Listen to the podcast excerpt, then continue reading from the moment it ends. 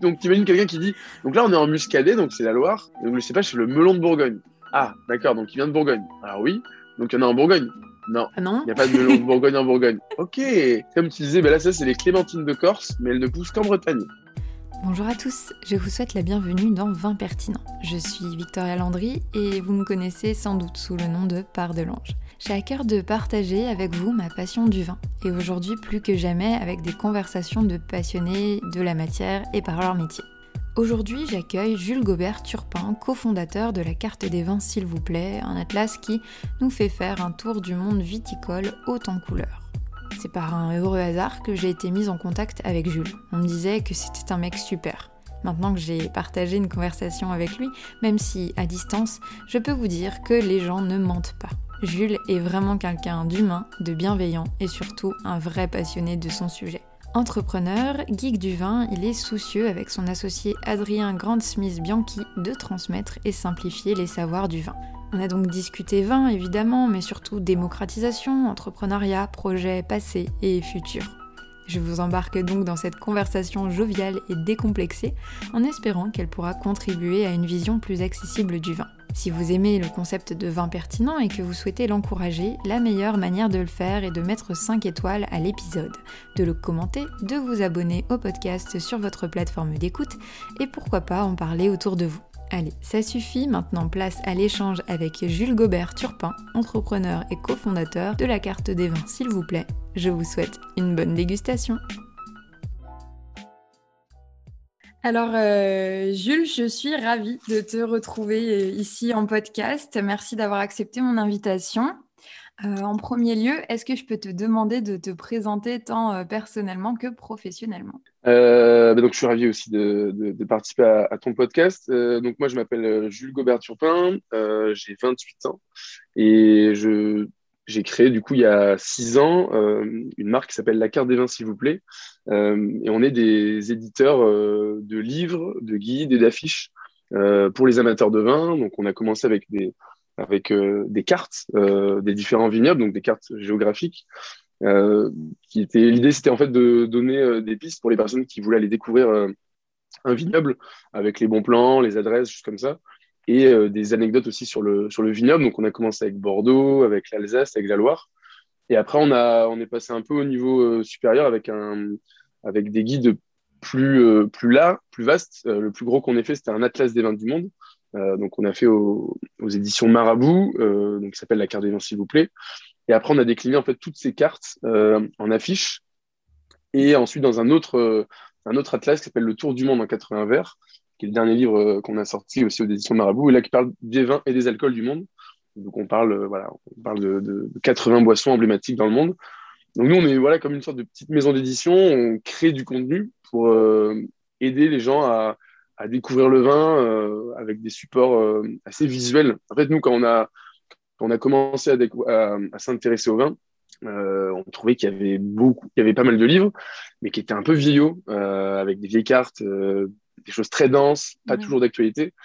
Et comme nous, on a une formation à, à l'origine euh, de graphiste, euh, on a, on s'est dit voilà, il y a quelque chose à faire d'un peu plus, un peu plus jeune, un peu plus, euh, voilà, un peu plus clair, un peu plus coloré. Et du coup, les cartes, ça a été vraiment le, le premier chantier de refaire des cartes des vins, des cartes des vignobles euh, qu'on espère jolies. Il se trouve que les gens, je pense, les, ça leur plaît, donc ça, donc c'est, Oui. ça, ça- c'est plutôt bien passé. Euh, et après, on a décliné sur des d'autres affiches un peu didactiques euh, avec les arômes des cépages, euh, les accords vin et fromage. Bah, l'idée, c'était de donner un peu le contenu du vin avec des choses visuelles, Mhm. parce qu'on pense que bah, quand c'est visuel, c'est plus simple. Euh, C'est toujours Mhm. plus simple avec, euh, avec des images. Mhm. Et l'idée, c'est que ce soit assez joli pour que les gens aient envie de les afficher chez eux. C'est vraiment le, le brief de toutes nos, toutes nos créations. D'accord. Ouais, c'est vrai que c'est vous couplez un petit peu la carte standard avec l'infographie et c'est ce que j'ai trouvé génial en fait en feuilletant le bouquin et puis euh, le côté avant ça se passait comme ça, maintenant euh, le terroir a évolué. euh, c'est hyper intéressant comme démarche. Et euh, donc tu as une formation de graphiste autant que ton associé, c'est ça? Alors, Adrien est plus euh, graphiste que moi. Moi, je suis plus dans les textes. On a tous les Ah. deux fait euh, des écoles de, de création, de communication. Mais lui, s'est vraiment formé dans le graphisme. Et moi, j'étais plus dans, les, dans la conception rédaction, donc dans les textes. Et donc, c'est, on, a, on était un bon duo là-dessus, puisque lui, il s'occupait vraiment des cartes. Moi, je m'occupais principalement du contenu. et donc, on a avancé, on a avancé comme ça avec chacun, chacun nos parties. Et on avait, on a tous les deux en fait amené notre formation du vin un peu voilà sur, sur le terrain en allant allant sur des salons, en visitant des domaines. Enfin voilà, on n'a pas fait une formation de sommelier, euh, mhm. d'onologue. Enfin voilà, on n'a fait aucune étude en lien avec le vin. C'est vraiment sur le terrain, avec euh, voilà, en, s'abonnant à plein de magazines, en lisant des livres, qu'on a découvert, euh, qu'on a découvert ça, qu'on a aussi vu ce qui nous semblait manquer et mhm. ce qui nous semblait déjà bien, bien avancé dans ce domaine-là. Ouais, et ben c'est J'ai l'impression que du coup, on va aborder des questions hyper techniques que je voulais aborder plus tard, mais euh, peu importe. Euh, justement, est-ce que tu trouves que le fait de ne pas avoir eu de formation euh, cadrée dans le vin te rend peut-être plus légitime dans ta démarche, ou en tout cas, tu sens que ton public résonne avec ta démarche parce que justement, vous n'êtes pas passé par là?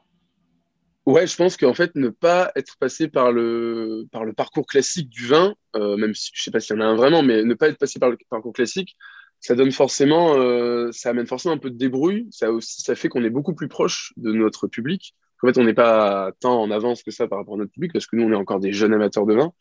Et je pense que c'est vraiment le défaut des, de tous les livres et de ce qu'on peut reprocher à, à, des choses très traditionnelles dans le vin, c'est que c'est des personnes qui sont expertes depuis 40 ans et qui, du coup, il y a un décrochage en fait avec le jeune public à 19 ans et qui s'intéresse au vin. Il y a vraiment un décrochage. Ils parlent pas en fait la même langue. Et et je pense que oui, notre, notre jeunesse et notre, le fait qu'on soit encore des amateurs, euh, c'est ce qui fait qu'on fait des choses qui sont encore connectées à la, connectées à la réalité. Et je pense que c'est vrai dans plein de domaines. Euh, il y a des personnes aussi dans la musique. Euh, voilà, il y a, y a, dans plein de domaines, il y a des gens qui sont très jeunes en âge ou très jeunes en, en, en, expérience et qui sont du coup un peu débordants. Ils, pour eux, il n'y a pas de code en fait. Il n'y a, ah. pas de limite parce que quand, quand tu n'es pas dans un domaine, bah, tu n'en connais pas forcément les limites. Nous, en fait, on s'est rendu compte, nous, le premier livre qu'on a sorti, on a quand même 24 ans. Donc, c'est pas, pas trop la moyenne d'âge des gens qui sortent des livres sur le vin. Euh, voilà, c'est, c'est, tu peux multiplier par, plutôt par deux, voire par trois, des fois. Euh, donc, et, en fait, on s'est jamais posé la question, mais qu'est-ce qu'on est en train de faire là? On a 24 ans, on sort un atlas des vins du monde. Euh, on va se faire, on va se faire broyer ou quoi? En mm. fait, non, parce que ça ne ça ne choquait pas. Et c'est des gens qui étaient plutôt dans ce milieu qui, qui nous ont dit bah, vous avez eu enfin voilà vous avez eu du culot c'est cool et, ça s'est très bien passé on n'a jamais eu de problème avec ça. Mais mais oui je pense que en effet ça nous aide. Je pense que ça nous a vraiment aidé euh, de ne pas vraiment avoir fait le parcours euh, classique dans le vin euh, clairement. Ok. Et donc, toi, est-ce que ta famille, elle est, elle est quand même sensible à ça, à l'univers du vin? Je veux dire, est-ce que tu as, tu as commencé le vin par là ou euh, comme tu disais c'était juste euh, un moment ça a pop-up avec euh, ton avec Adrien et que vous avez naïvement tenté de comprendre la matière? Nous notre famille n'est pas vraiment dans le monde du vin en tout cas professionnellement ou mm-hmm. voilà mais ça reste des oui ça reste des personnes euh, qui apprécient le vin, voilà, qui ont une petite cave à vin à la maison, qui dégustent du vin à table, mais sans non plus être des personnes qui vont visiter des domaines, euh, voilà, qui ont plein de livres, voilà, juste des amateurs de vin. Donc c'est quand même oui par, nos familles qu'on a découvert un peu ça, mhm. comme je pense beaucoup de familles françaises quand même. Euh, mais voilà, pas, pas, des amateurs de vin, voilà, pas, pas, plus que ça. Et oui, c'est vraiment, on était quand même dans des régions, on, on, a quand même évolué un peu dans des régions où il y avait des villes, donc c'était quand même c'était quand même, euh, voilà, ça existait, enfin, c'était dans l'environnement autour de nous. Et donc, ça, je pense que ça nous a vite intéressé avec la gastronomie, avec les fromages, avec la cuisine. Voilà, le vin est arrivé, euh, est arrivé, un, peu, est arrivé un peu en même temps. Et nous, c'est vraiment la première fois où, avec Adrien, on a fait un, salon. C'était le salon des vignerons indépendants. Et là, on a, là, vraiment, ça nous a retourné l'esprit. On a, on a halluciné de toute cette diversité. On a dégusté plein de choses. Et là, on s'est vraiment rendu compte de ce qui existait en France, dans les différentes régions. Et là, ça nous a vraiment donné envie de, d'aller plus loin et on s'est vraiment rendu compte qu'on ne connaissait rien et que mm. les gens ne connaissent pas grand chose quand même mm-hmm. et qu'il y avait euh, il y avait des choses à faire sur ouais la rendre le monde du vin un peu moins intimidant parce que souvent on, aime bien nous faire croire que le monde du vin est, est voilà réservé à certaines personnes tout ça on va pas dire que c'est facile parce qu'il y a un monde qui est complexe il y a plein de choses à savoir mm-hmm. mais tout le monde a le droit de rentrer et, et dire ce qu'il pense et voilà et d'avoir un avis d'acheter du vin et, c'est ce qu'on, c'est vraiment ce dont on croit et qu'on essaie de défendre dans l'idée de, de le rendre moins, euh, ouais, moins, de désacraliser un peu ça. Mmh ouais, mais c'est ce qu'il faut faire et on en a besoin. Et même, euh, bah ouais, je vois avec mon entourage, pareil, nous, c'est aussi ce qu'on fait euh, de notre côté. Et, et, ouais, les jeunes surtout sont demandeurs de ça. Et, ouais. Et les vignerons eux-mêmes disent, bah ouais, en même temps, ceux qui connaissent pas, c'est le meilleur public parce que c'est ceux qui osent et ouais, qu'ils ont rien à perdre, quoi. Ils n'ont pas de réputation à tenir ou quoi que ce soit. Et surtout, ceux qui connaissent pas, on se rend compte que très rapidement, en lisant deux, trois livres, en faisant deux, trois, deux, trois ateliers comme ça, en six mois, ils peuvent dépasser des mmh. gens qui pensent connaître le vin. Mmh. Euh, ça fait 20 ans qu'ils boivent du vin, ils disent non, mais tu vois, voilà. Il y a ce truc, en fait, de, souvent, c'est des, des, vu qu'on est un pays, euh, voilà, consommateur de vin, les gens pensent que comme ils sont, ils sont français, ils disent voilà, le vin, je connais, ça fait 30 ans que j'en bois. Alors, c'est vrai, mais c'est pas parce que ça fait 30 ans que tu en bois que si je te dis voilà quels sont les cépages euh, du Languedoc-Roussillon, il y en a ils savent pas forcément euh, s'ils sont pas de cette région-là par exemple. Mm-hmm. Et des jeunes amateurs de vin, ils vont vite se former, ils vont vite avoir des réponses à ces choses-là, ils vont avoir une vision un peu plus. Alors ils ont bu beaucoup moins de vin évidemment, mm. mais c'est pas, mais ils vont être euh, voilà, ils vont être un peu plus intéressés à ça. Et voilà, il y a... et ça c'est des vignons qui nous le disent, ils, aiment beaucoup la, nouvelle génération qui avoue ne rien savoir et ils se marrent des fois avec des personnes qui font un peu les malins devant leur famille, qui connaissent le vin et qui font des erreurs euh, grossières euh, dans leur discours et on capte que voilà, c'est pas parce qu'ils boivent du vin qu'ils le connaissent.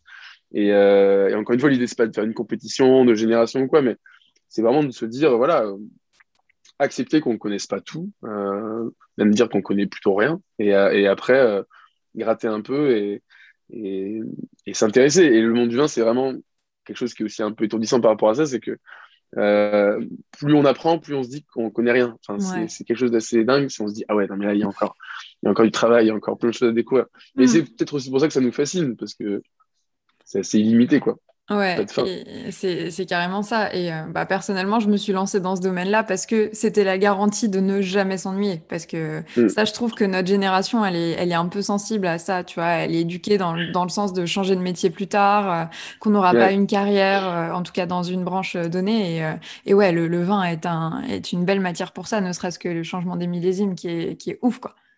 Ouais. Mm. Et toi, du coup, ça a été quoi un peu le déclenchement euh, moi, c'était. Alors, pareil, ma famille est pas trop dans le vin, euh, mais il y en avait à table. Alors, je sais pas ce que ça valait, mais à chaque fois, tu vois, le, le fait de pas y avoir accès, tu fais vachement attention aux gens qui, euh, qui le consomment. Et donc, j'étais là à attendre. Euh, et, quand ils buvaient, il se passait des trucs dans leurs yeux. Et je me disais, quand je serai grande, je saurais de quoi ils parlent, de, de qu'est-ce qui se passe. Mm. En fait, je veux connaître ça, moi aussi. Après, plus tard, en grandissant, j'avais toujours. Donc là, j'étais petite, hein, donc forcément, euh, tu bois pas de vin quand t'es bébé. Euh, ensuite, j'avais eu toute la vision ultra romantique dans la littérature. Tu vois, j'adore Zola, mm. par exemple.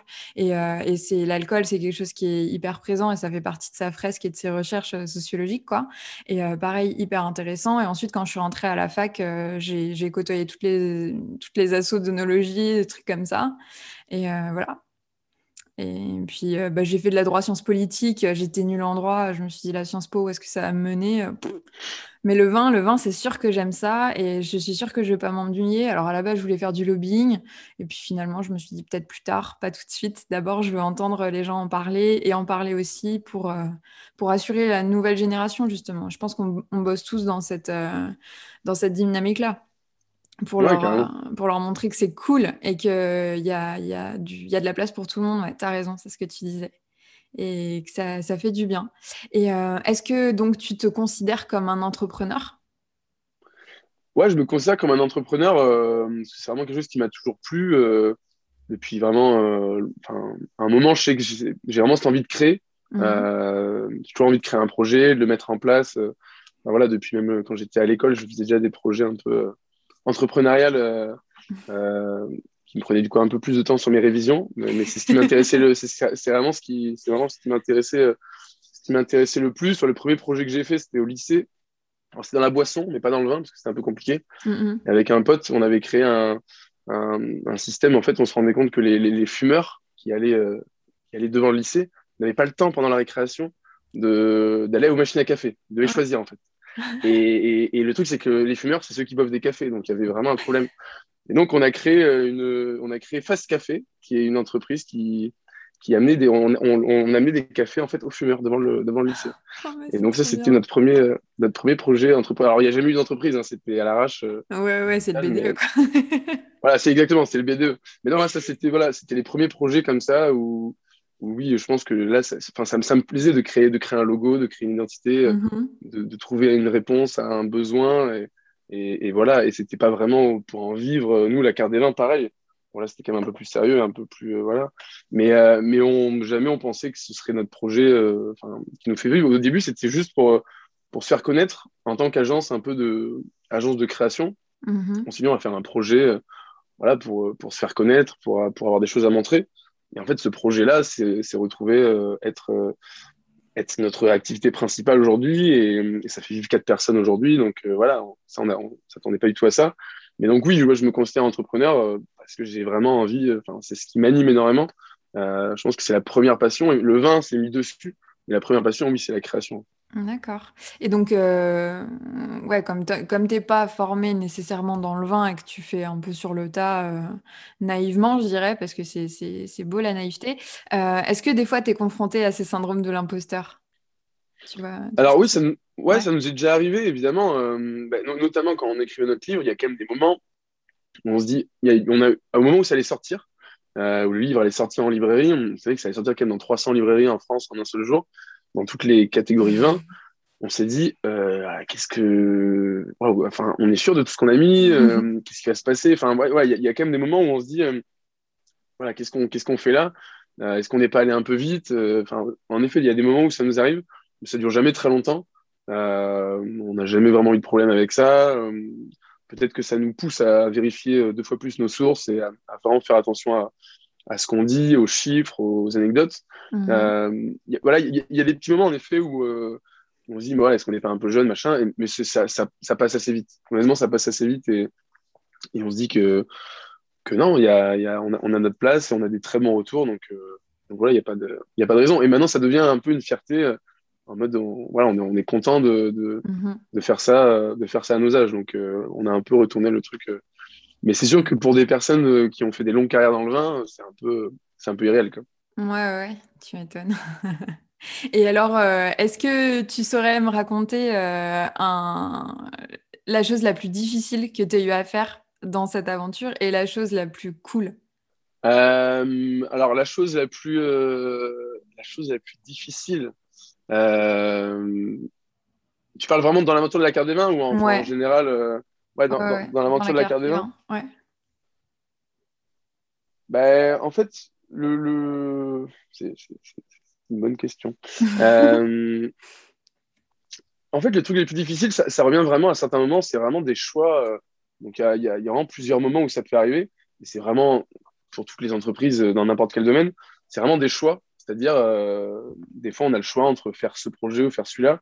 Et à chaque fois, c'est des choix qui, en, qui, engagent quand même pas mal de monde et, euh, et qui nous, voilà, qui nous, qui, qui, qui euh, paramètrent les six prochains mois, par exemple. Et on sait que si on fait ça, on fera pas ça. voilà, mm-hmm. choisir, c'est renoncer. Donc, et en fait, ça, ça revient à chaque fois. Donc, il n'y a pas vraiment un choix à un moment qui m'a semblé, qui m'a semblé difficile ou qu'on a regretté mais c'est quand même, en fait, on a envie de tout faire. Euh, on a tout le temps envie de tout faire. on a envie de, de, créer une école de dégustation, euh, de faire du vin, euh, de faire des livres, faire le tour des vignobles du monde. Enfin, on a envie de tout faire, sauf qu'à un moment, c'est, donc c'est, c'est peut-être ça, c'est peut-être ça qui des fois est frustrant, c'est euh, de pas être plus dans les vignes, de pas être plus euh, à l'étranger, de pas être plus, mais parce qu'à un moment, c'est pas possible. Enfin, clairement, on a besoin de, on a besoin de développer nos projets, on a besoin d'être, d'être un peu derrière nos ordis, euh, avec nos clients, tout ça. Donc, euh, c'est plus un peu au quotidien, oui, l'envie de, enfin, encore plus l'envie d'être sur le terrain. Et c'est vraiment ce qu'on a envie de, ce qu'on a envie de, de, de, régler. C'est vraiment notre objectif d'être euh, beaucoup plus dans les vignobles. Et on est vraiment en train de, s'organiser pour ça.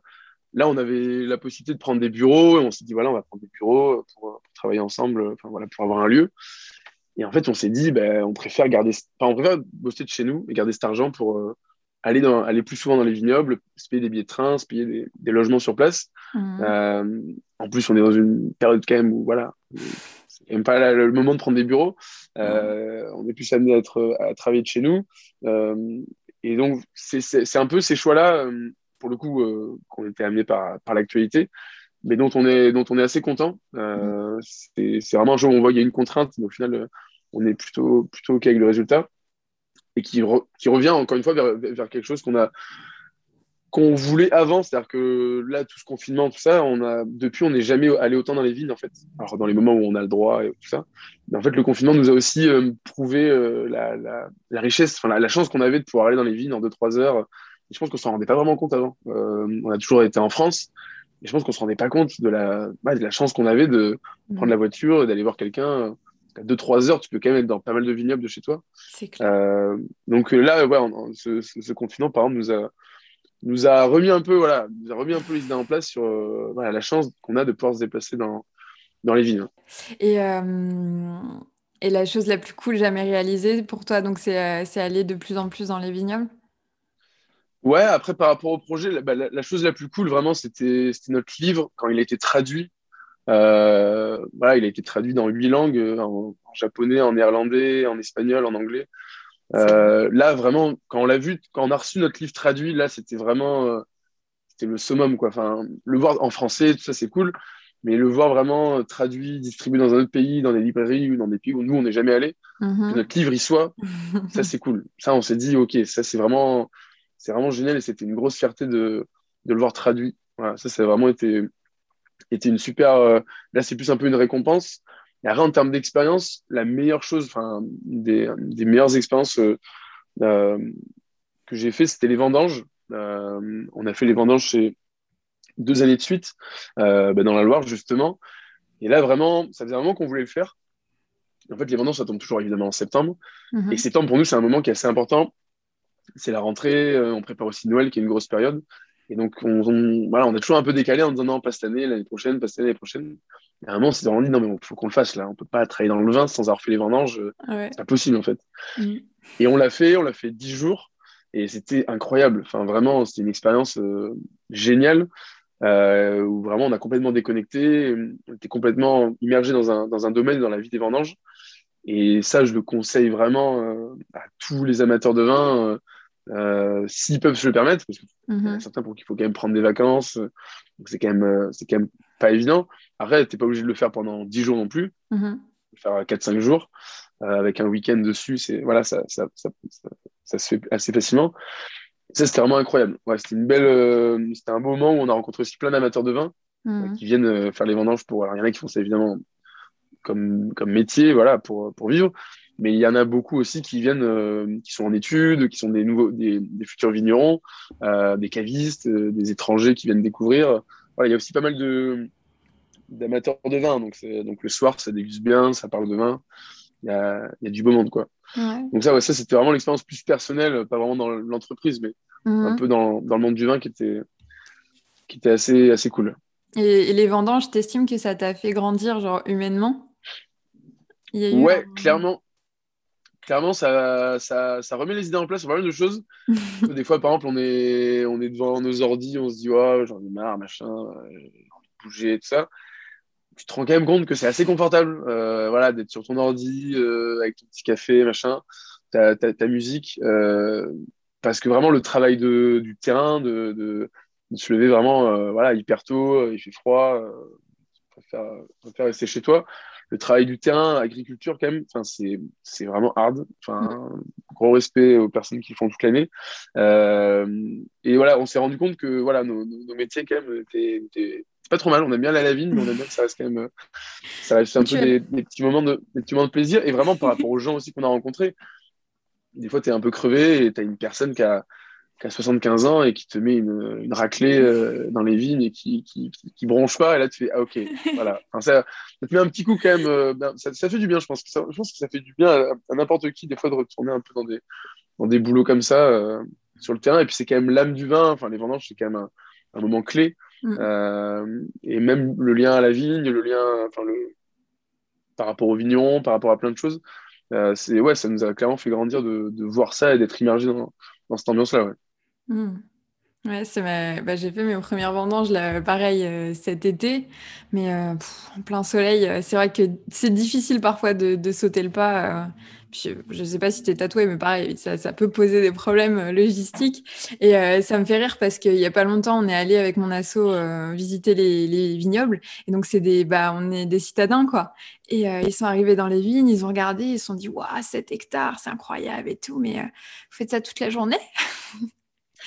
Et c'était trop mignon à voir, juste. Voilà, c'est des. Ouais, je suis d'accord. Ça, ça, fait du bien d'y retourner un peu et de, et de comprendre un peu l'ampleur que c'est. et que en fait ils sont pas tant à s'occuper de leur vigne. Ça, je trouve ça, je trouve ça toujours fou en fait. Tu vois, des gens qui travaillent bah, des, vignobles où il y a que un couple qui entretient les vignes. Donc euh, oui, il y, a du monde pendant les, les, vendanges, mais genre sur toute l'année, de devoir tailler leurs vignes tout seul, c'est euh, pendant la partie de l'année qui est pas la plus sympa hein, quand même. L'hiver dans les vignes, ça fait pas rêver. Mais, euh, ouais. c'est des et puis c'est des gens qui sont incroyables. C'est important de le voir. souvent, on, on, imagine un peu voilà le vigneron, l'image un peu bucolique dans les vignes comme ça, euh, avec son chien qui se balade, euh, coucher de soleil, euh, très, très romantique. Nous, pour un, paquet de fois, quand on passe dans les, quand on passe dans les vignes, voilà, il y a des moments de l'année, enfin, c'est vraiment dur, il faut y aller. Mm. Une fois, on est allé chez un vigneron, c'est dans le Muscadet, il pleuvait des trompes d'eau. Il est arrivé vraiment dans la maison, mais dégoulinant, quoi. il avait passé la matinée dehors parce qu'il vraiment, il devait, il devait bosser dans les vignes. Là, tu dis, OK, là, il se donne. Et donc là, évidemment, quand, quand, quand on essaie d'expliquer aux gens bah, le prix d'une bouteille, euh, mm. euh, qu'est-ce que ça coûte de, de, vendanger à la main, qu'est-ce que ça coûte de ne pas utiliser euh, des, des, herbants chimiques et qu'il faut y aller, mm. faut y aller à la main ou, ou, avec des choses un peu, un peu mécaniques, il faut arriver à même à voilà, on, on, arrive aussi, nous, à, à, parler un peu de, à parler un peu de ça, mm-hmm. à valoriser vraiment ouais, le travail d'artisan et le travail vraiment physique du vigneron. Mm. Ouais, ouais, c'est top. C'était où du coup? Que tu as fait euh, ouais, j'étais dans le Beaujolais, dans le domaine du bois de chat. C'était euh, une opération avec un de nos partenaires et j'étais comme une dingue. C'était trop bien. mais à la serpette et tout. Euh, alors, ça n'a pas duré longtemps, hein, vraiment, mais, mais c'était super. Mais je, je, pense que je ne ferai pas 10 jours. J'ai pas les capacités physiques pour faire 10 jours. honnêtement, nous, 10 jours, c'était quand même. on s'est rendu compte que c'était. On ne recommanderait pas à quelqu'un de, pour commencer, faire 10 jours. Mmh. Si la personne repart au taf juste derrière si tu fais 10 jours, il faut avoir quelques jours après. Euh, ouais, ouais, pour récupérer un peu. Déjà, une semaine, une semaine c'est cool. Ça, une semaine, c'est bien. Et vous allez le refaire, tu penses? Ouais, ben on va le refaire. Déjà, on va le refaire ben là en Bourgogne, euh, dans le domaine avec qui on va faire euh, notre cuvée. Mhm. donc, on ne sait pas encore chez qui, mais, mais l'idée, ouais, c'est qu'on aille, qu'on aille ramasser la raisin, ouais, clairement. Et ça, on aimerait bien arriver à le faire. on aimerait bien arriver à le faire à l'étranger aussi. une fois à l'étranger, pareil, essayer de faire des régions différentes. Euh, pour, euh, pour découvrir euh, des régions qui sont, qui sont vraiment hard, quoi. Genre, bah, clairement, oui, la Provence, le Languedoc, la Corse, je pense que en termes de mhm. température, c'est assez, assez hard. ça dépend pareil des, des, des vignons. Il y en a qui, qui, décident de ne pas vendanger l'après-midi, par exemple, parce que c'est vraiment trop hard. Donc peut-être qu'on choisira un peu par rapport à ça. Ouais. cette histoire de, de vendange, alors est-ce que d'abord tu veux présenter ton projet euh, que tu as lancé? Donc c'était pourquoi C'était pour tes, vos 10 000 abonnés sur la carte des vins, c'est ça? Euh, Ouais, c'était pour, euh, bah, en fait, pour les 15 000 abonnés. C'était vraiment un pote qui nous a dit bah, il faut que vous fassiez quelque chose. Voilà, faites, bah un projet, faites un truc pour fêter ça. Et donc on a proposé aux gens voilà, de choisir entre. C'était faire le tour d'un vignoble à vélo, ou faire une, le vin dans une région. Donc les gens ont vraiment plus voté pour le, le, vin, donc on faisait les votes sur, euh, sur notre compte Instagram. Mhm. euh, donc on, une fois qu'on avait le, une fois qu'on avait ce choix de défi, donc faire, faire notre propre vin, on avait aussi très envie de le faire. Donc honnêtement, c'était voilà, c'était un bon choix. C'est que les deux nous plaisaient beaucoup. Mhm. Et, euh, et, donc en fait après on a fait une sorte de ligue des champions, euh, donc la ligue des vignerons, et en fait on faisait des petits matchs, genre Bourgogne vs Corse, Alsace vs Sud-Ouest. Les mhm. gens votaient à chaque fois et ça, ça a éliminé du coup des vignobles pour qu'il n'en reste qu'un comme Colanta quoi. Euh, et, et, c'est la Bourgogne qui a gagné, qui, faisait des très gros, très gros scores à chaque fois. Donc on commençait à se dire dans les demi-finales que la Bourgogne était bien partie. Mm-hmm. Et donc c'est la Bourgogne qui a gagné contre le Rhône. C'était très serré. Et donc on va faire notre propre vin en 2021 euh, en Bourgogne. Donc là on est encore en train de voir sur des avec des connaissances qu'on a dans, pour voir comment on peut dans quel vignoble on fait ça, avec quel domaine. Mhm. Et, l'idée, c'est qu'on fasse suivre en fait toute cette année, euh, parce que là, du coup, il y a les bourgeons qui vont sortir. Mhm. Donc, on aura vraiment un peu euh, tout ce cycle-là, euh, avec voilà les, premières feuilles, les premières grappes, la vendange, les vinifications, l'élevage, la mise en bouteille, faire vraiment la dégustation. donc voilà, on va vraiment présenter un an de la vie d'un vin mhm. et faire suivre à, notre, à, nos, à nos abonnés toutes ces étapes. Et c'est super. Et justement, ça me fait penser au livre Les Ignorants. Je ne sais pas si tu l'as lu. Je ne l'ai pas euh, lu, mais je l'ai pas mal feuilleté. Qui, je viens de le terminer, il est vraiment, vraiment incroyable. Donc pareil, c'est un peu le regard croisé entre un dessinateur de bande dessinée et un vigneron, et on découvre les deux métiers en même temps, et ce que l'un apporte à l'autre. Et, c'est très beau, donc forcément, je te, je te conseille d'ouvrir le livre. il se lit très vite en plus, donc c'est super. Et donc oui, donc c'est tout à fait la démocratisation du vin, c'est savoir. Et vous savez à peu près où en Bourgogne? C'est plutôt au nord, au sud? Alors là, on a deux, enfin, on a deux idées sur soit le nord euh, de la côte de nuit, donc vers Marsanet. Euh, et, après, sinon, euh, on a aussi des contacts dans le plutôt sud, dans le Mâconnais, où c'est un peu plus facile. Donc Marsanet sera un rouge, Mâconnais sera un blanc, mhm. très, très simplement. donc voilà, c'est un peu, c'est un peu pour l'instant dans ces, dans ces zones-là qu'on cherche. D'accord. C'est trop, c'est trop bien. Et vous êtes prêt mentalement à pouvoir passer le pas et faire l'aventure? Bah, déjà, on sera bien accompagné et c'est vraiment, enfin, c'est vraiment quelque chose d'expérimental. Euh, on va faire, je pense, que ce sera une petite cuvée. Je sais pas combien de bouteilles on va faire, ça dépendra pas mal de la personne avec qui on le fait. Mais c'est pas mal expérimental et, et ouais, on verra. On va, on va, ce sera un peu crash test. Hein. Ça se trouve, mhm. le vin, on va, ça se trouve, ce sera pas bon. ça, ce serait très embêtant. Mais, euh, mais c'est possible. Clairement, c'est possible. L'idée, c'est quand même de tester des choses un peu, un peu, un peu bizarres. Donc, euh, on va pas juste faire un vin comme le fait, comme le, fait le vigneron. Donc, euh, donc oui, ce sera forcément des tests, mais je pense que ça, on aimerait le refaire. Euh, est-ce que ce sera toutes les années ou pas Je sais pas, mais on aimerait vraiment arriver à toucher à ça, à ces idées de vinification, de micro-vinification. Mm-hmm. Euh, en fait, on a eu cette idée avec. c'est un ami qui, habite, qui habite à côté de Paris, à Bagnolet. Et en fait, dans son garage, il a mis des dames Jeanne et il achète des raisins, il va les chercher en voiture et il les fait dans son garage à Paris. Ah ouais. Donc, il a, fait il a acheté des gamets, du coup, il a fait un bagnolet nouveau donc avec des gamets. Et quand on a vu ça, on a dit, mais, c'est génial. Enfin, il n'a pas attendu d'être vigneron ou quoi, c'est pas son truc. Mais, euh, il s'amuse à faire des expériences dans son garage. Et c'est des, voilà, des dames jeunes qui font, je sais pas, 80 litres. Ouais, pour s'amuser pour boire ça avec ses, avec ses potes. Quoi. Et, là, on s'est dit, OK, c'est possible de faire du vin dans des très petites quantités, mhm. sans pression, sans forcément le vendre ou quoi. Juste comme ça, quoi. Et euh, tu l'as goûté son vin on l'a goûté. Alors, c'était, euh, il n'était pas vraiment encore prêt, mais franchement, il était, il était propre. Enfin, vraiment, il, avait, il partait pas, il partait pas en vrille. En plus, lui, il est vraiment dans le truc euh, à fond nature, donc il n'y a aucun ajout de quoi ah que ce soit. Donc, c'est vraiment, voilà, il est en plus sans fil, quoi. Donc, c'est, assez, euh, c'est assez courageux. Mais, mais c'est ça qui est, c'est ça qui est aussi amusant, c'est le fait qu'il n'y ait pas des, nous, ça, ça, nous intéresse moyennement de faire quelque chose avec des technologies, des super cuves, des super. voilà on a envie de faire ça. Euh, ce serait trop facile. Bah, ce serait trop, ouais, ce serait un peu trop facile de juste aller chez un vigneron et mhm. utiliser toutes ces installations. Bah, on, on, ferait pas grand chose, très honnêtement. Hein. Voilà. Là, c'est quand même marrant de, de, se débrouiller aussi avec du matériel, euh, du matériel euh, un peu plus, un peu plus cheap, quoi. Ouais on verra ça. On verra. En fait, on se demande à quel niveau on fait le côté vraiment punk. ouais. Vraiment le faire dans un garage ou le faire à moi. J'ai un vigneron quand même. Ça, dépendra, ça dépendra pas mal. D'accord. Et euh... Pas mal de, des personnes avec qui on le fait. Euh, excuse-moi, je regarde sur mon téléphone parce que du coup, j'avais demandé à mes abonnés de potentiellement te présenter des questions. Euh, un abonné qui demandait quelle était ta cuvée favorite, genre ton vin, un coup de cœur, chouchou. Euh. C'est lui qui m'a qui m'a transcendé quoi.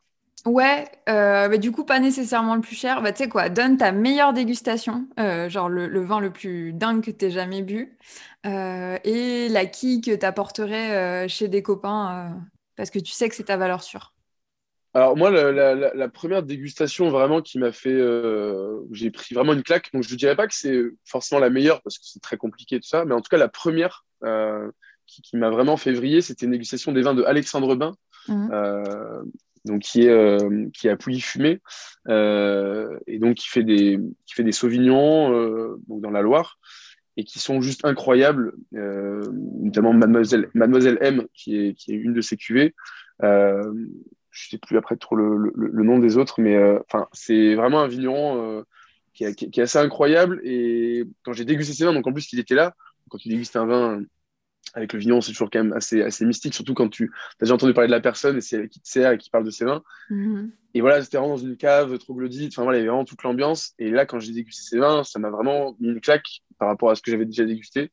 Euh, donc ouais, clairement, euh, Alexandre Bain, euh, si vous avez l'occasion de, de, mettre mettre la main sur, mettre la main sur ce cuvée, c'est vraiment un, très grand vigneron. Mhm. ouais, vraiment, vraiment quelque chose de super. Après, récemment, là, on a goûté un vin de une vigneronne en, en, Provence qui s'appelle Dominique Ovette, mhm. qui fait des rouges juste incroyables. Enfin, vraiment, c'est assez, assez renversant, vraiment super. Après, pour rester dans la Loire, pareil, en, en, muscadet, euh, d'eau, c'est juste dingue. Vraiment, euh, ça, tu oublies tout ce que tu peux penser des muscadets, enfin, ce que les gens pensent des muscadets. Le, genre le petit blanc simple euh, qu'on ouvre avec les huîtres, c'est des, des, vins hyper complexes qui peuvent être gardés plusieurs années. Voilà, il y a, y, a, y a, quelques vignerons comme ça qui, euh, qui sortent en fait de leur. qui, qui, dépassent un peu l'image de, leur, de leur appellation, qui dépassent un peu ce, peut, ce que certaines personnes peuvent penser de leur appellation. Mm. Euh, et, qui créent vraiment leur propre, euh, pas leur propre appellation, mais leur propre style, vraiment. Mm-hmm. C'est ça, les moi, qui m'intéresse le plus. Euh, ils respectent quand même, voilà, ils respectent quand même les, les, cépages, le terroir, tout ça, ils ne veulent pas tout casser. Mais ils s'élèvent vraiment, voilà, ils s'élèvent dans la définition simple des fois que, que pouvait avoir leur, leur appellation, en tout cas la représentation que pouvait avoir leur appellation. Et ça, ouais, ça c'est assez, assez impressionnant. Et moi, on aime bien aussi, on aime bien ce côté un peu des outsiders genre des, des, des, domaines un peu, euh, enfin des, appellations qui ont failli disparaître euh, ou qui sont vraiment pas connues ou qui, qui sont un peu mis à côté. Euh, ça, ça nous intéresse pas mal. Enfin, moi, ça me plaît bien. Les vins d'Iroulegui, les 25%, enfin ah voilà, c'est des outsiders. Donc, donc c'est forcément intéressant. Et, et, en plus, c'est pas juste parce que c'est des outsiders qui sont intéressants, parce que vraiment, encore une fois, les vignobles sont un peu à l'abandon, donc ils sont moins chers. Donc, des jeunes s'installent et ils arrivent avec de nouvelles idées et ils ont la dalle et ils font des trucs super parce que les terroirs sont là et, c'est trop cool à déguster quoi. Ouais, Iroulegui, c'est vraiment, euh, c'est vraiment les vins qu'on offre à la kermesse dans le Pays Basque quoi. J'en ai bah, pour les gens, nulle part ailleurs. Quand tu, dis ça, euh, quand tu dis moi, quand tu dis ça à des personnes voilà plutôt de l'âge de nos parents, Iroulegui, limite ils ont ils tournent de l'œil parce qu'ils ont l'image vraiment de vin torboyau et je pense que ça a existé. Enfin voilà, les, clichés mm. ne viennent pas ne, viennent pas de n'importe où. Hein comme le Beaujolais. Euh, et alors, le Beaujolais, c'est vrai parce que nous, en tant qu'amateurs de vin, on se dit, c'est bon, c'est fini. Euh, bon, le Beaujolais, on est OK que c'est une grande région. Mhm. Non, c'est impressionnant quand tu parles avec des gens. Quand tu dis Beaujolais, tu dis, ah ouais, le Beaujolais, machin, ça fait vomir. Et tu dis, ah, euh, alors déjà, c'est quoi ça? C'est quoi, quoi, vos infos là? Qu'est-ce que vous buvez?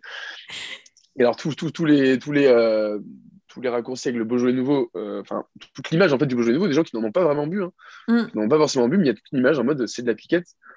Enfin, tu fais, enfin, les, vignerons de Beaujolais, c'est, enfin, le vignoble de Beaujolais est juste incroyable, le nombre de mm-hmm. vignerons euh, géniaux qui existent, enfin, c'est, dingue. Et non, tu dis qu'il y a encore du travail à faire sur ces régions-là. Alors, bon, Iroulégui, ça va mettre encore plus de temps. Le muscadet, pareil, ça met, ça met, du temps.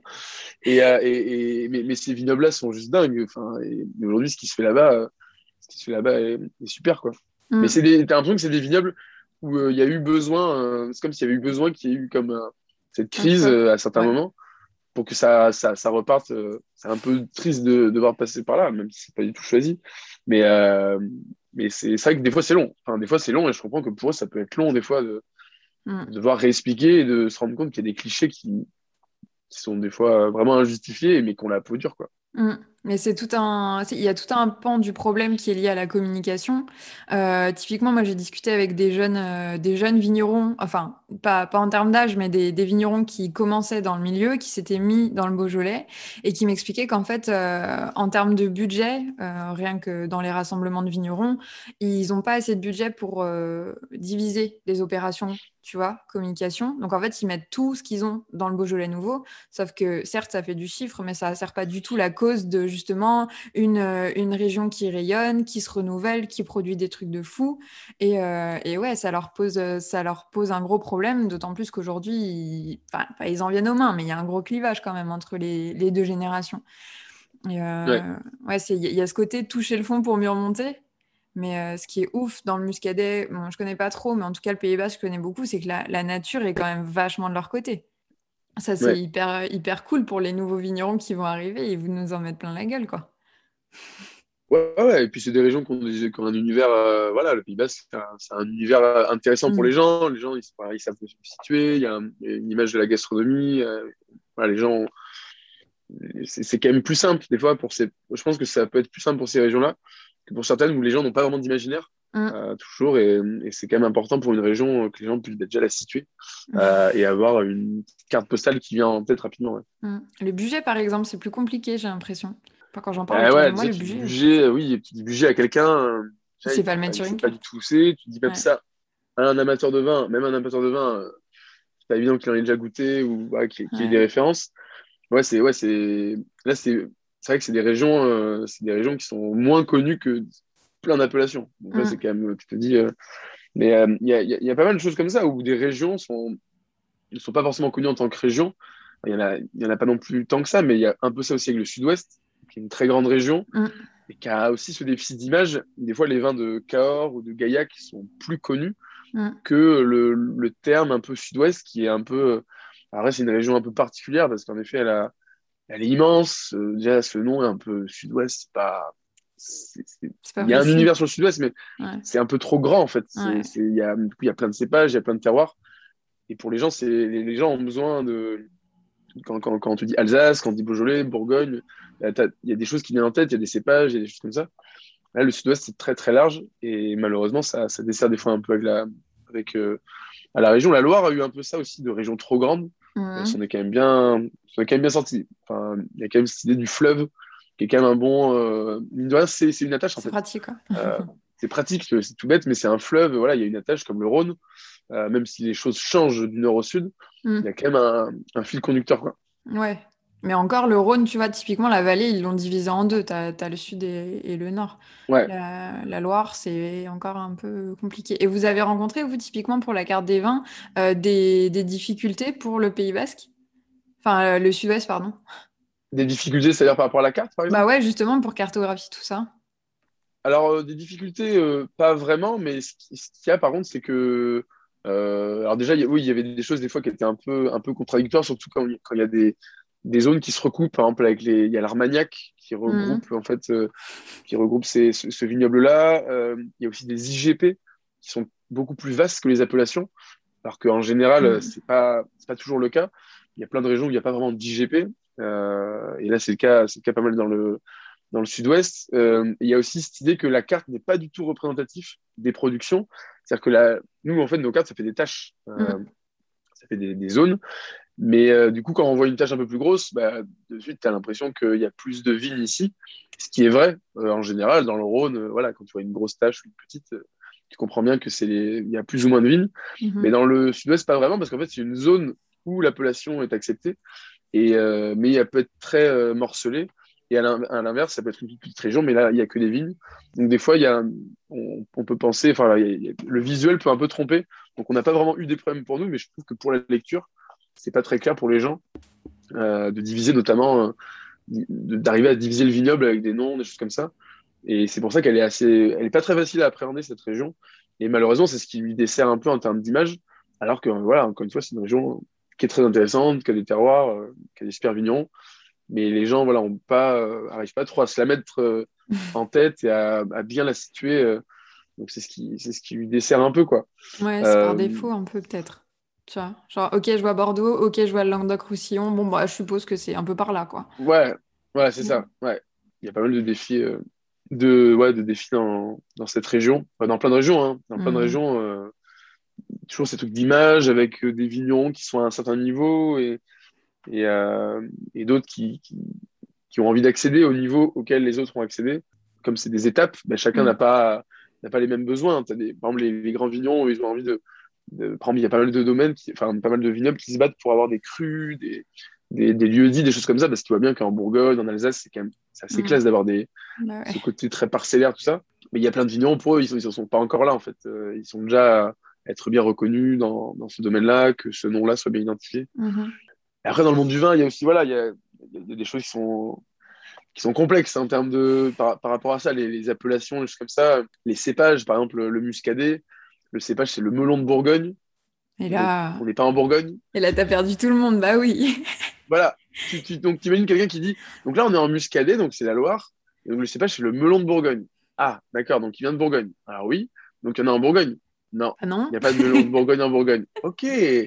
Comme tu disais, ben là, ça, c'est les clémentines de Corse, mais elles ne poussent qu'en Bretagne. D'accord. Ben, d'accord, mais c'est très simple, votre truc. C'est très, très simple. Et tu as des trucs aussi. Euh, dans, le sud-ouest, tu as une appellation qui s'appelle Côte de Duras, et tu as un cépage qui s'appelle le Duras. Mm-hmm. Mais elles n'ont aucun lien. Il n'y a pas de Duras dans l'appellation Côte de Duras. Et donc là, euh, il faut expliquer ça aux gens en disant, mais si, c'est très simple, vous allez voir. Non, c'est pas très simple du tout. Il y a des choses qui sont très compliquées. Mais c'est ce qui fait le charme du vin et c'est peut-être aussi le charme de la langue française. Mm. On a l'art du compliqué. On a l'art du compliqué, mais, mais, mais des fois, ça, rend ça, ça donne des jolies choses. Quoi. Et ça crée des emplois de simplifier tout ce bazar quand même. Donc on va pas, on va pas s'en plaindre. Exactement, exactement. Et alors, euh, on en arrive aux questions que je pose à chaque, euh, chaque invité. Donc, est-ce que tu saurais me raconter une anecdote euh, de toi par rapport au vin que tu as vécu, que ce soit par rapport à la carte des vins ou dans des dégustations, que sais-je? Un truc qui t'a marqué vraiment? Un truc qui m'a marqué qui a, qui, a, un peu ouvert mon, apprentissage du vin c'était c'était le premier projet que j'ai fait dans le vin. En fait c'était pas la carte des vins s'il vous plaît. C'était c'était à l'étranger. En fait, je voulais partir, euh, je voulais partir à l'étranger. Je me suis dit, bon, il faut que j'ai un projet quand même. Enfin, je vais pas aller euh, juste me balader comme ça. Il faut que j'ai un projet.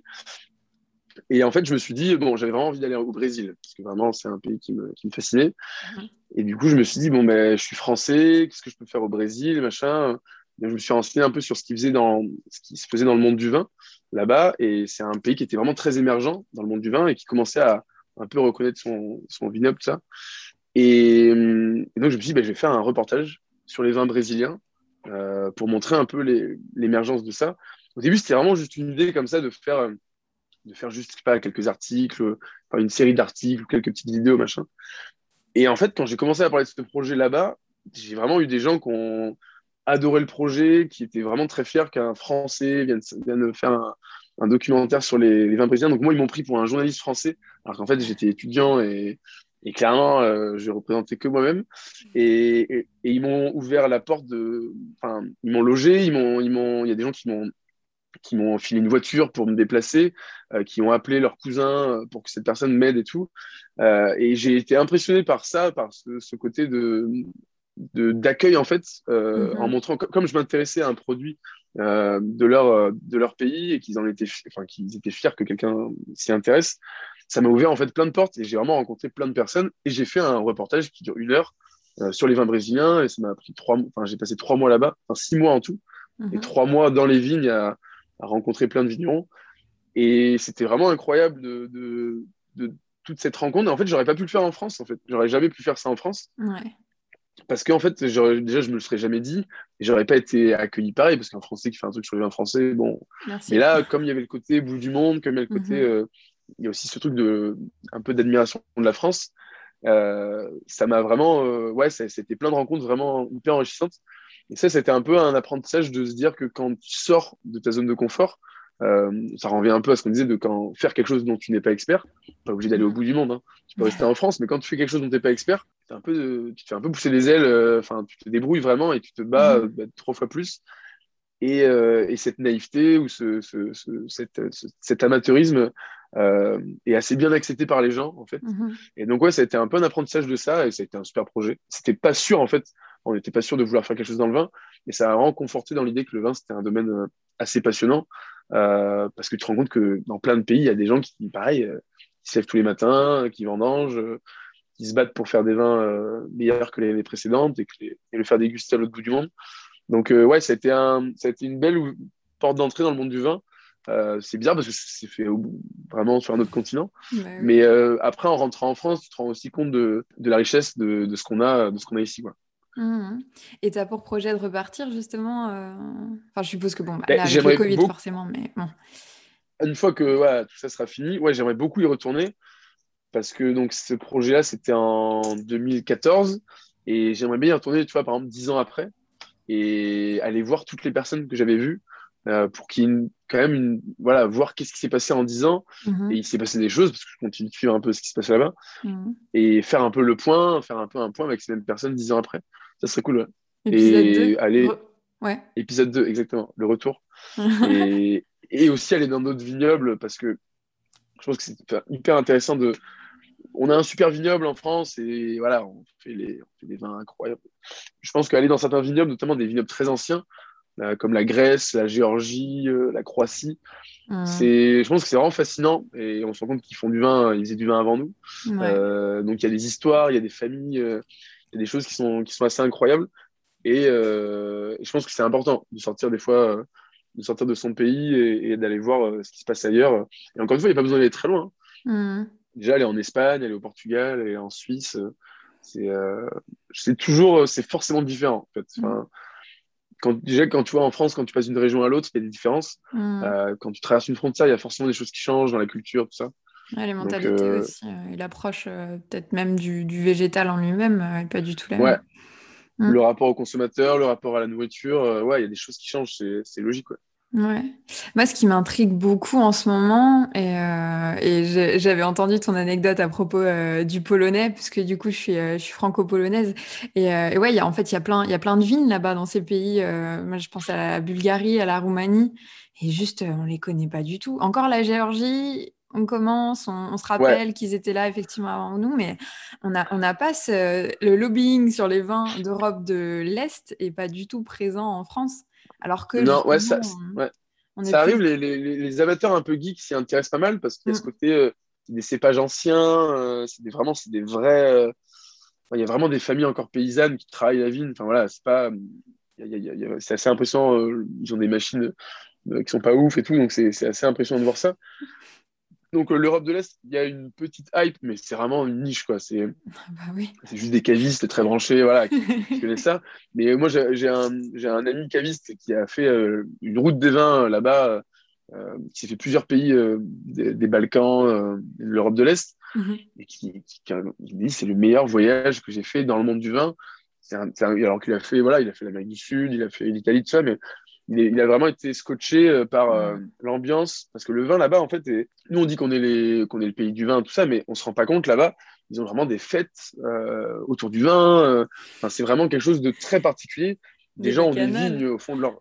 Ouais, nous, on est, on est honnêtement, à côté d'eux, on est, on est plus déconnectés. On boit du vin, mais on n'a pas des vignes familiales. Dans Eux, ils font le vin comme nous, pardon, on fait de la confiture, tu vois. Ils font ça mhm. en famille. Ah ils ont quelques rangs de vignes, euh, en fait, euh, quelques rangs de vignes des fois au fond du jardin. Uh-huh. Ils récoltent, ils font le vin de... et ils vont pas le vendre, hein, c'est juste, euh, pour la famille, quoi. Pour eux, quoi. Et, Comme ton pote dans son garage.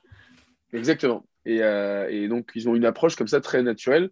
Et on se rend compte aussi qu'ils font des vins, que certains font des vins naturels. Et ils n'ont pas attendu que ce soit la mode. Ils, font, ils sont juste en mode, ben, on, on met rien, on fait, on fait ça à la maison et on met pas de, pas de, pas de, pas de souffle, pas de ça, quoi. Donc, ouais, l'Europe de l'Est, c'est, je pense, clairement le vignoble, enfin la zone la plus, euh, la plus fascinante. Et c'est peut-être le bon moment d'y aller parce que justement, on n'en parle pas encore trop et, euh, et pour justement toucher le, au cœur, quoi. Et, euh, et, donc pour finir, ma dernière question, c'est si tu devais donner un conseil à, à, des débutants dans le vin, lequel ce serait? Bon, le conseil un peu bateau, mais c'est vraiment, voilà, de, évidemment, aller très régulièrement dans les domaines, les salons, c'est bien, mais vraiment, les deux domaines, ça n'a rien à voir. C'est vraiment un niveau, un niveau euh, supplémentaire. après, le salon, ça peut être un endroit pour repérer des domaines que tu as envie d'aller visiter. Ça mhm. peut être une porte d'entrée. Le salon, c'est quand même un peu plus simple d'aller dans des, voilà, dans des dégustations. Euh, aller dans des domaines assez régulièrement. Les domaines, c'est cool d'y aller avec des potes. Euh, tu fais un petit week-end et tu, tu, te fais ton plan et tu visites quelques domaines. Et après, un, conseil aussi que c'est quelque chose que nous, on a fait hein, et ça nous a vraiment vachement, vachement aidé à progresser, c'est d'organiser avec des amateurs de vin, euh, de créer un petit club de dégustation. Nous, ça, on l'a fait, du coup, euh, on était une dizaine. Il y avait euh, des sommeliers, des amateurs, des cavistes, voilà, des gens qui travaillaient un peu dans le vin. Et on organisait une fois par semaine une dégustation où chacun ramenait une bouteille à l'aveugle. On faisait vraiment, voilà, la personne ouvre sa bouteille, la sert à l'aveugle, elle dit rien, pendant 10 minutes, elle dit rien, même si on lui pose des questions, elle, ne donne pas la réponse.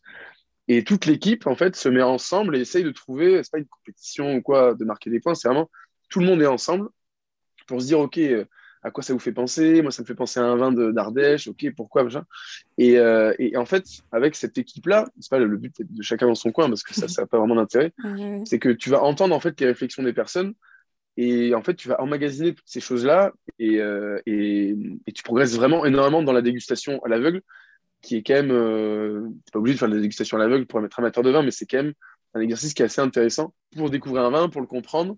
C'est assez passionnant aussi pour la personne qui fait déguster le vin, mhm. parce qu'elle elle admire, elle, regarde aussi toute la, tous les, tous les procédés, toutes les, les, périodes par lesquelles les, les gens passent. Au début, c'est un peu intimidant, mais, mais, mais, au bout d'un moment, déjà, tu te rends compte que tu arrives pas. Quand tu as une petite équipe, tu arrives à, mm. quand même à trouver des choses assez intéressantes, parce que le groupe est assez fort. Enfin, le groupe n'est pas fort, mais tous les groupes sont forcément forts parce qu'il y a plein de critiques, il y a plein de choses. Mm-hmm. Donc, c'est dur de totalement se planter. Et, tu passes un bon moment, tu goûtes une dizaine de vins, mine de rien, c'était 10.